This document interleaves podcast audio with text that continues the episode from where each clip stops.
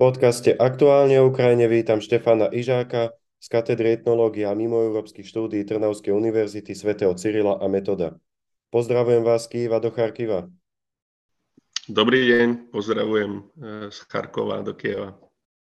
Čo vás aktuálne zavialo do krajiny už viac ako 500 dní zužovanej brutálnou ruskou inváziou?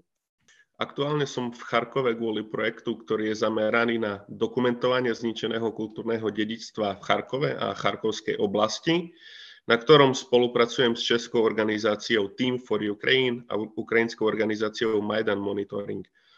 Rusi totiž systematicky útočia na kultúrne objekty, ktoré nejakým spôsobom poukazujú na ukrajinskú identitu a historickú pamäť. Takto sa vlastne reálne snažia zničiť to, čo dokazuje od Ruska nezávislú existenciu ukrajinského štátu, národa a kultúry.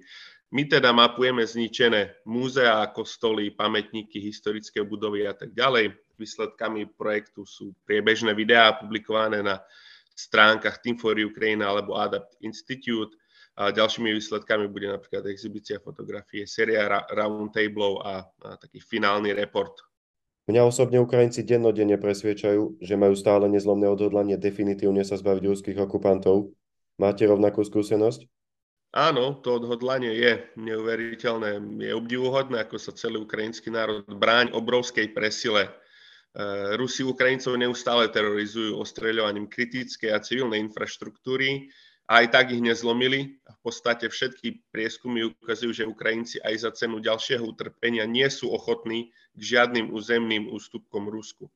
Vlastne ani nemajú inú možnosť, lebo bojujú o svoju existenciu, takže musia si v súčasnej situácii nájsť nejaké možnosti prežitia.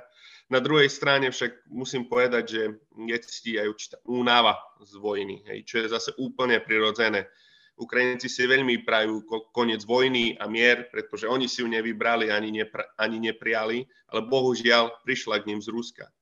Vedia tiež, že keby vymenili nejaké akože prímerie za územné ústupky Rusku, tak za pár rokov sa Rusko znovu nadýchne a pravdepodobne znovu zautočí.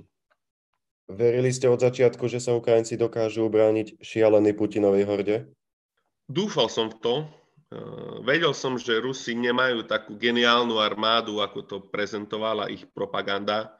A vedel som, že aj ukrajinská armáda sa od roku 2014, kedy v podstate eh, tá vojna, ktorú spustilo Rusko na Ukrajine, začala. Takže od, od tohto roku sa ukrajinská armáda tiež posunula na úplne nový level. Ale aj tak, ten rozdiel v technike, eh, ľudskej sile a finančných zdrojoch bol proste jednoznačne v prospech Ruska. Čiže skôr som dúfal, že sa Ukrajinci ubránia. A aj to porovnanie oboch armád vo februári 22 vlastne vyvracia mýtus o tom, že Ukrajina nejako vojensky ohrozovala Rusko. Čo je nezmysel už len pri zbežnom pohľade na mapu keď sa pozrieme na veľkosti oboch krajín, tak je jasné, že, e, že to je e, čisto vyfabrikovaný narratív. Verili ste tomu, že Rusko prerazí svoje absolútne morálne dno a napadne celoplošne Ukrajinu? Tie signály nám to naznačovali, že sa to môže stať.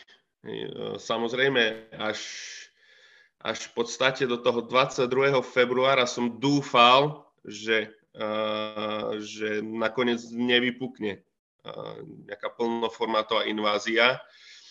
Ale potom, keď Putin v tom svojom slavne neslavnom prejave uznal nezávislosť pseudorepublik Donecka a Luhanska, tak vtedy už som si povedal, že fuf, že to už je asi len otázka času, kedy sa niečo zomelie. Stále som dúfal, že ak už niečo, tak nie na celej Ukrajine, ale bohužiaľ potom 24. február nám ukázal, že všetky tie správy, ktoré sme dostávali od spravodajských služieb, uh, tak boli, boli uh, pravdivé. Čom je základ väčšnej snahy Rusov podmaniť si Ukrajinu? Prečo im nestačí normálny susedský vzťah? Tá snaha podmaniť si Ukrajinu zo strany Ruska tu nie je posledných 9 rokov, ani to nie je otázka 21. storočia alebo 20. storočia tá snaha tu je v podstate už od 17. storočia a dôb ruských cárov a zaporožských e, kozákov. Hej, čiže ide o nejakú dlhodobú snahu Ruska. No a um, keby sme sa pozreli na základ uh, tej snahy, tak tam by som možno videl také dve kategórie dôvodov. Prvé sú pragmatické dôvody, to znamená prístup k Čiernemu moru a ovládanie čo možno najväčšej časti jeho pobrežia, čo táto snaha sa ťahne v podstate už od 17. 18. storočia. Samozrejme, tam máme potom na nerastné suroviny bohatý Donbass, hoci Rusko má dosť vlastných e, nerastných surovín, ale vieme, že s jedlom rastie chuť, ako sa hovorí, a keď má niekto veľa, tak často chce ešte viac. Čiže tento aspekt pragmatický sa ešte umocnil v roku 2014 po anexii Krymu a tým aj e, nutnosťou a pragmatiz- pragmatizmom E, riešenia, ktoré spočíva vlastne v prepojení e, Krymu s okupovanými územiami suchozemskou trasou. No a potom tá druhá kategória dôvodov, to by som možno tak nazval ako identitárne dôvody, hej, a tie súvisia s tým, že Ukrajina je nesmierne dôležitá pre samotnú ruskú národnú identitu. Tu totiž e, Rusi e, jej korene hľadajú už v období kievskej Rusy, ktorej hlavným mestom nebola Moskva ani Petrohrad, ale práve Kiev. Aj sám Putin e, to hovorí, že Ukrajina pre ne, je pre neho ruská zem. Podľa neho Ukrajinci nie sú svojbytný národ, ale len súčasťou trojí jediného ruského národa. Čo je samozrejme nonsens, ale aktuálna ruská politická verchuška to tak vníma. Keby sa teda Ukrajine podarilo nejako definitívne dostať z orbity ruského sveta a úspešne sa integrovať do západných štruktúr, ktoré zase Rusi vnímajú ako úplne stelesné zlo, tak by to logicky znamenalo aj naštrbenie niektorých ruských mýtov, na ktorých je postavená ich vlastná identita. A to už by bol zásadný problém, pretože potom by tú identitu Ruska trebalo znovu, znovu redefinovať. Čiže aj v v tomto kontexte je pre Rusov nesmierne dôležité, aby tá Ukrajina ostala, ostala v tom e, ruskom svete. Vy ste ešte pred inváziou poukazovali na nebezpečenstvo ruskej propagandy. Čo vás motivovalo? No motivovalo ma práve to nebezpečenstvo, ktoré ste aj vy e, spomínali, pretože e, musíme sa pozrieť na to, čo nám ruská propaganda vlastne hovorí. Hovorí vlastne to, že medzinárodné právo nemusíme rešpektovať, a hranice sa môžu meniť silou. Stačí len, ak nejaké územie nejakého štátu patrilo v minulosti inému štátu a to je pre Rusov legitimný dôvod na to si to územie vlastne zobrať aj vojenskou silou späť. Čiže ak by sme tento princíp implementovali na miesto medzinárodného práva, tak, sme, tak by sme sa v podstate dostali do víru nekončiacich vojen a pre Slovensko by to bolo veľmi nebezpečné veľmi nebezpečné pre existenciu slovenského štátu v súčasných jeho hraniciach. Ďalej nám ruská propaganda hovorí, že demokracia je nefunkčný systém a otvorene podporuje krajine pravicové a krajine ľavicové sily, ktoré sú pre ňu ohrozením. Ja vnímam demokraciu za najlepší systém, ktorý sme zatiaľ vymysleli, takže by som ňu veľmi nerad prišiel. Ďalej táto propaganda presadzuje Ehm, narratív, že Rusko by malo mať akési veto na rozširovanie NATO alebo EÚ. Patrilo to vlastne aj k jedným z požiadaviek e, Ruska k Spojeným štátom a k NATO ešte pred vypuknutím plnoformátovej e, invázie na Ukrajinu, keď si pamätáme tú zimu, e, obdobie 21-22. No lenže práve NATO a EU sú garantmi našej bezpečnosti a ekonomickej prosperity, Máme sa teda v zahraničnej politike pýtať Ruska, že do ktorej aliancie môžeme patriť. Čiže je tu opäť rozpore s našimi záujmami, čo hlása ruská propaganda. No a v neposlednom rade tu je tá nekonečná nenávisť, ktorú táto propaganda šíri prakticky proti všetkým, ktorí upozorňujú na nejaké negatíva ruskej politiky, alebo len obhajujú demokraciu, toleranciu a vzájomný rešpekt, tak sa stávajú vlastne terčami, terčami tejto propagandy, ktorá zdá sa, že e, nepozna, nepozna žiadnych hraníc. Podrobne a konkrétne ste vysvetľovali aj kremelské mýty o Ukrajine. Akú mala vaša snaha odozvu?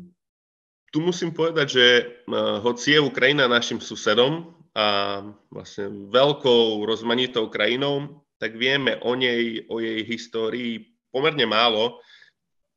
A aj preto sme nachylní veriť rôznym stereotypným interpretáciám týkajúcich sa Ukrajiny, ktoré sa šíria na sociálnych sieťach. A svojou prácou pre Infosecurity SK sa preto snažím jednak vyvrácať rôzne historické mýty o, Ukrajiny, o Ukrajine, ale prinášať aj na faktoch založené informácie o súčasnom dianí v tejto krajine. Odozva myslím si, že bola celkom fajn. E, nemám síce také interakcie ako niektorí slovenskí poslanci alebo dezinformačné weby, ale myslím si, že aj tak tú prácu treba robiť a systematicky vysvetľovať a svojou troškou kultivovať náš e, informačný, informačný priestor. Väčšnou propagandistickou témou je utláčanie ruskojazyčného obyvateľstva na východe Ukrajiny. Čo si o to myslíte? No s, tom, s touto témou v podstate e, pracuje ruská propaganda už od roku 2014. A vlastne ten útlak e, niekedy v e, ruskej propagande počujeme doslova aj slovo genocída ruskojazyčného obyvateľstva bola jedným z oficiálnych dôvodov, prečo Rusko spustilo túto, túto e, agresiu voči Ukrajine vo februári 2022. Je to veľmi e, silný narratív, pretože akcentuje na naše emócie, ukazuje nám to, že pozrite sa, Ukrajinci tu niekoho diskriminovali, niekoho vraždili a preto, Rusko, preto to ako keby dáva Rusku legitimné právo momentálne vraždiť na Ukrajine. Lenže opäť, tiež keď sa opierame o fakty, reálne sa pozrieme na ten vývoj od roku 2014, tak už ten rok 2014 to bola hybridná operácia Ruska na Kryme a na východe, na východe Ukrajiny. Boli tam ruskí občania, bývali dôstojníci tajných služieb, ako napríklad Igor Girkin, ktorého, ktorého nedávno v Rusku zatkli Čiže to nebolo len také z ničoho nič spontánne povstanie miestnych traktoristov a šachťarov, teda baníkov a tak ďalej, ale bola to, bola to vlastne ruská, uh, ruská hybridná operácia na východnej Ukrajine, ktorá prepukla, prepukla v uh, otvorený konflikt, keďže tam Rusko potom neskôr v lete 2014 poslal že regulérnu armádu, keďže na tých proxy aktérov uh, už sa nedalo úplne spoľahnúť a nedosiahla nimi svoje ciele že už ten začiatok je v podstate e, pochádza, pochádza z Ruska, hej, ten pôvod tej vojny. No a potom, keď sa hovoríme o tom, hovorí o tom útlaku a o tej genocíde, tak kľudne e, útlak by som odporúčal niekomu prísť do Charkova a e, na ulici bežne počuť ruštinu a človek sa tu kľudne rusky dohovorí a ľudia to nevnímajú ako problém. Ale možno ešte k tej genocíde by som niečo dodal, pretože to je tiež často téma, ktorú aj politici v niektorých diskusiách využívajú a hovoria, že Ukrajinci tam zavraždili 14 tisíc ľudí, čo opäť nezodpoveda faktom, pretože áno, od začiatku konfliktu na Donbase v 2014 do, roku, do konca roku 2021 podľa OSN reálne zomrelo v tomto konflikte viac ako 14 tisíc ľudí, ale to nie sú obete Eh, ukrajinskej genocidnej politiky. To sú celkové obete konfliktu, ktoré rozputal, ktorý rozputalo Rusko. A v tých 14 tisícoch je len nieč, nie že len, ale je niečo viac ako 3 tisíc civilistov. Zbytok uh, tvoria vlastne eh, vojaci ukrajinskej armády, ruskej armády a separatistov. Čiže, ne, čiže to celkové číslo nie je výsledok nie je výsledok nejakej ukrajinskej genocídy na ruskojazyčnom obyvateľstve, ale je to výsledok ruskej vojny na Ukrajine, čo sa samozrejme potom ruskej propagande dezinterpretovalo a manipulatívne používalo ako dôkaz toho, ako Ukrajinci vlastne vraždili e, ruskojazyčné obyvateľstvo na Donbase, pričom to vôbec e, nezodpovedalo realite. Prečo je až toľko Slovákov náchylných úplne nekriticky veriť ruskej propagande?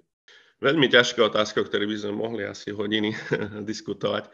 Ale myslím si, že je tam niekoľko takých základných dôvodov, spomeniem možno pár. do takej prvej kategórie patria také historické, medzi ktoré určite patrí určitý obraz Ruska, ktorý je formovaný v našej historickej pamäti už od 19.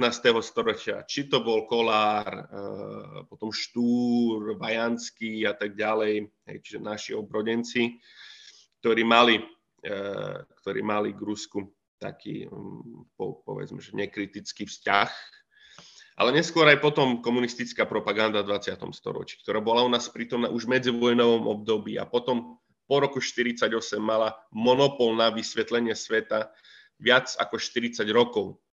A tá pomáhala tiež formovať taký čierno svet, v ktorom sme mali dobré Rusko a mali sme tam zlý západ. A to z časti u nás funguje dodnes, No potom v 90. rokoch prišlo u mnohých ľudí e, veľké sklamanie z rokov transformácie a priklonu Slovenska k západu.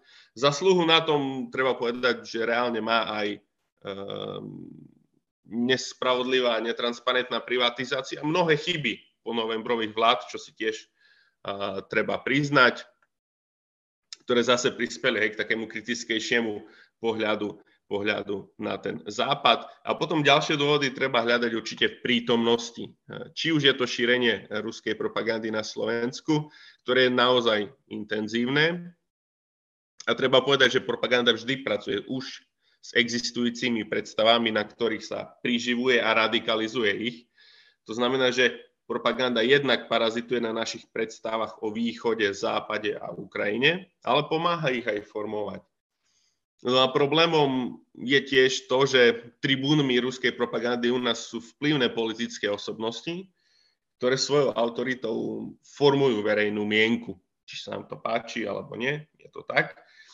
A zároveň uh, napríklad tému vojny, ruskej vojny na Ukrajine, bohužiaľ veľmi umne a šikovne prepájajú s domácimi tzv. chlebovými témami, akými sú napríklad ceny potravín, ceny, ceny energiu, energií, pomoc štátu chudobným a tak ďalej a tak ďalej. Čiže to sú možno takých pár základných faktorov, určite by sa našli ešte viaceré, ktoré ovplyvňujú to, že e, sme náchylní aj v porovnaní s ostatnými krajinami V4 a trošku viac veriť e, narratívom ospravedlňujúcich e, ruské počínanie si.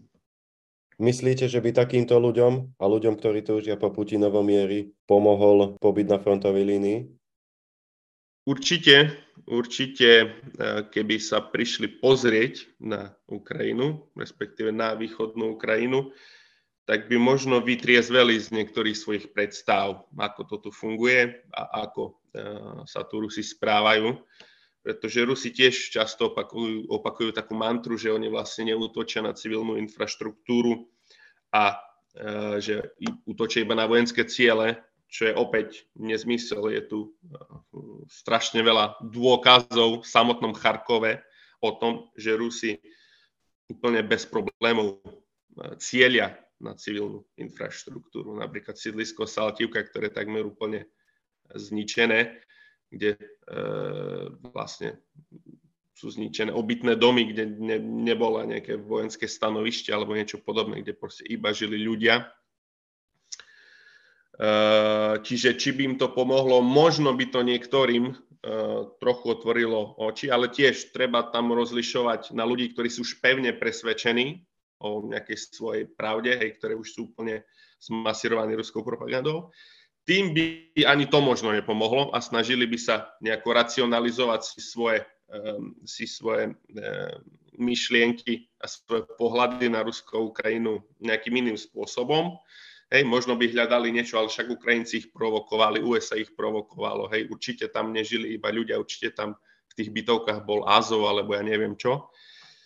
Čiže tých by to možno ani, ani to nepresíčilo. Ale potom akože veľká časť ľudí, ktorí, ktorí sa možno nevedia orientovať v tom informačnom priestore a možno nemajú úplne až tak vykryštalizovaný názor, ale sem tam možno naletia na nejaký hoax, hej, na nejaký manipulatívny narratív, tak tých, tým by to mohlo viacej otvoriť oči. Hej. Ja osobne si myslím, že takých ľudí aj viacej, čo nie sú ani nejako um, absolútne presvedčení o správnosti ruského konania, ale proste nejak si myslia, hej, že aj táto strana je zlá, aj táto strana je zlá, že pravda je možno niekde uprostred a možno takýmito frázami sa, sa zaštiťujú, ale e, práve tejto, tejto mase, možno také tej šedej mase, ktorá, ktorý, ktorý to možno ani veľmi nezaujíma, tak e, pobyt na Ukrajine by, by to e, možno, možno pomohol, pomohol ich nejako si viacej utriediť tie myšlienky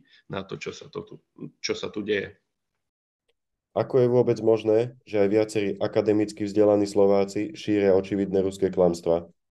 No vzdelanie vo všeobecnosti by malo zvyšovať schopnosť ľudí filtrovať informácie, kriticky myslieť a vytvárať si názor na základe relevantných informácií, ale nemusí to platiť u každého, čo je bežné Vzdelanie je teda dôležitou súčasťou politík štátu na zvyšovanie informačnej bezpečnosti spoločnosti, ale na 100% ju samo o sebe nedokáže zabezpečiť. Pretože keď sa pozrieme aj do iných štátov, tak problémy s dezinformáciami a ruskou propagandou majú aj krajiny s lepšími vzdelávacími systémami, ako my na Slovensku, hoci tie problémy možno nie sú až také výrazné a vypuklé ako u nás. Pointa je v tom, že aj vzdelaný človek totiž môže naletieť na manipulatívnu informáciu. Stáva sa to každému, naozaj. Môže sa, stáva sa to aj mne, nikto z nás nie je dokonalý.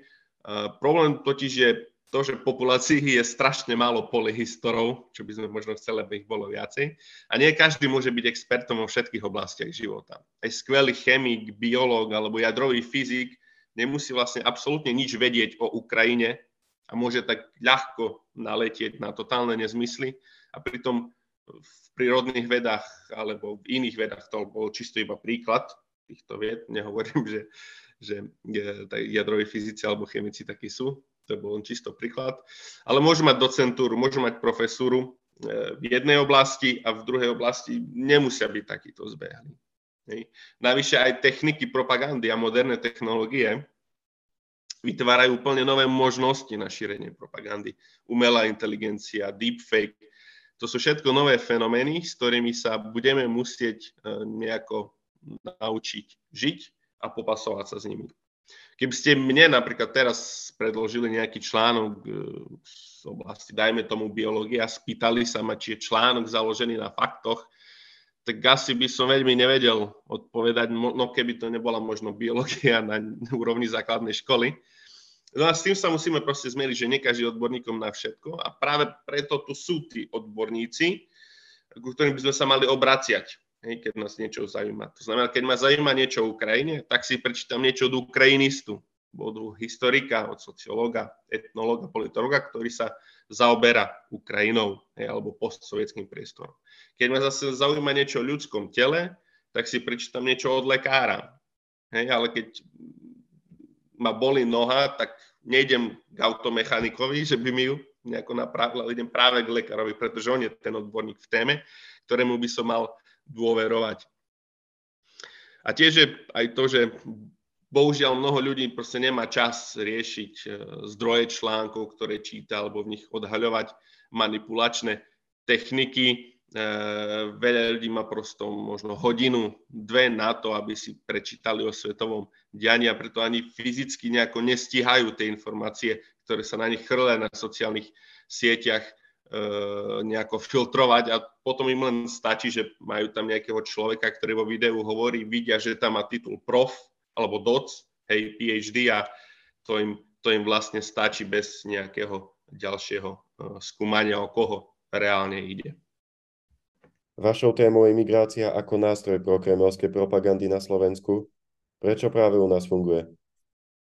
Funguje to vlastne všade, nielen na Slovensku, lebo tá binárna opozícia, ktorú, ktorú používame pri našom rozmýšľaní, my a oni, hej, cez ktorú prirodzene vnímame skupiny ľudí a je prítomná po celom svete, vo všetkých kultúrach.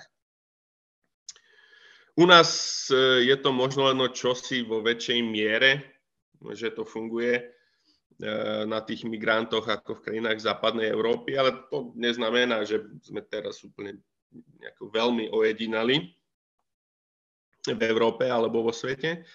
A ono to vlastne funguje na základe strachu z niečoho neznámeho. Čím často migranti um, sú pre mnoho ľudí, A s tým vlastne propaganda dokáže veľmi, veľmi efektívne manipulovať e,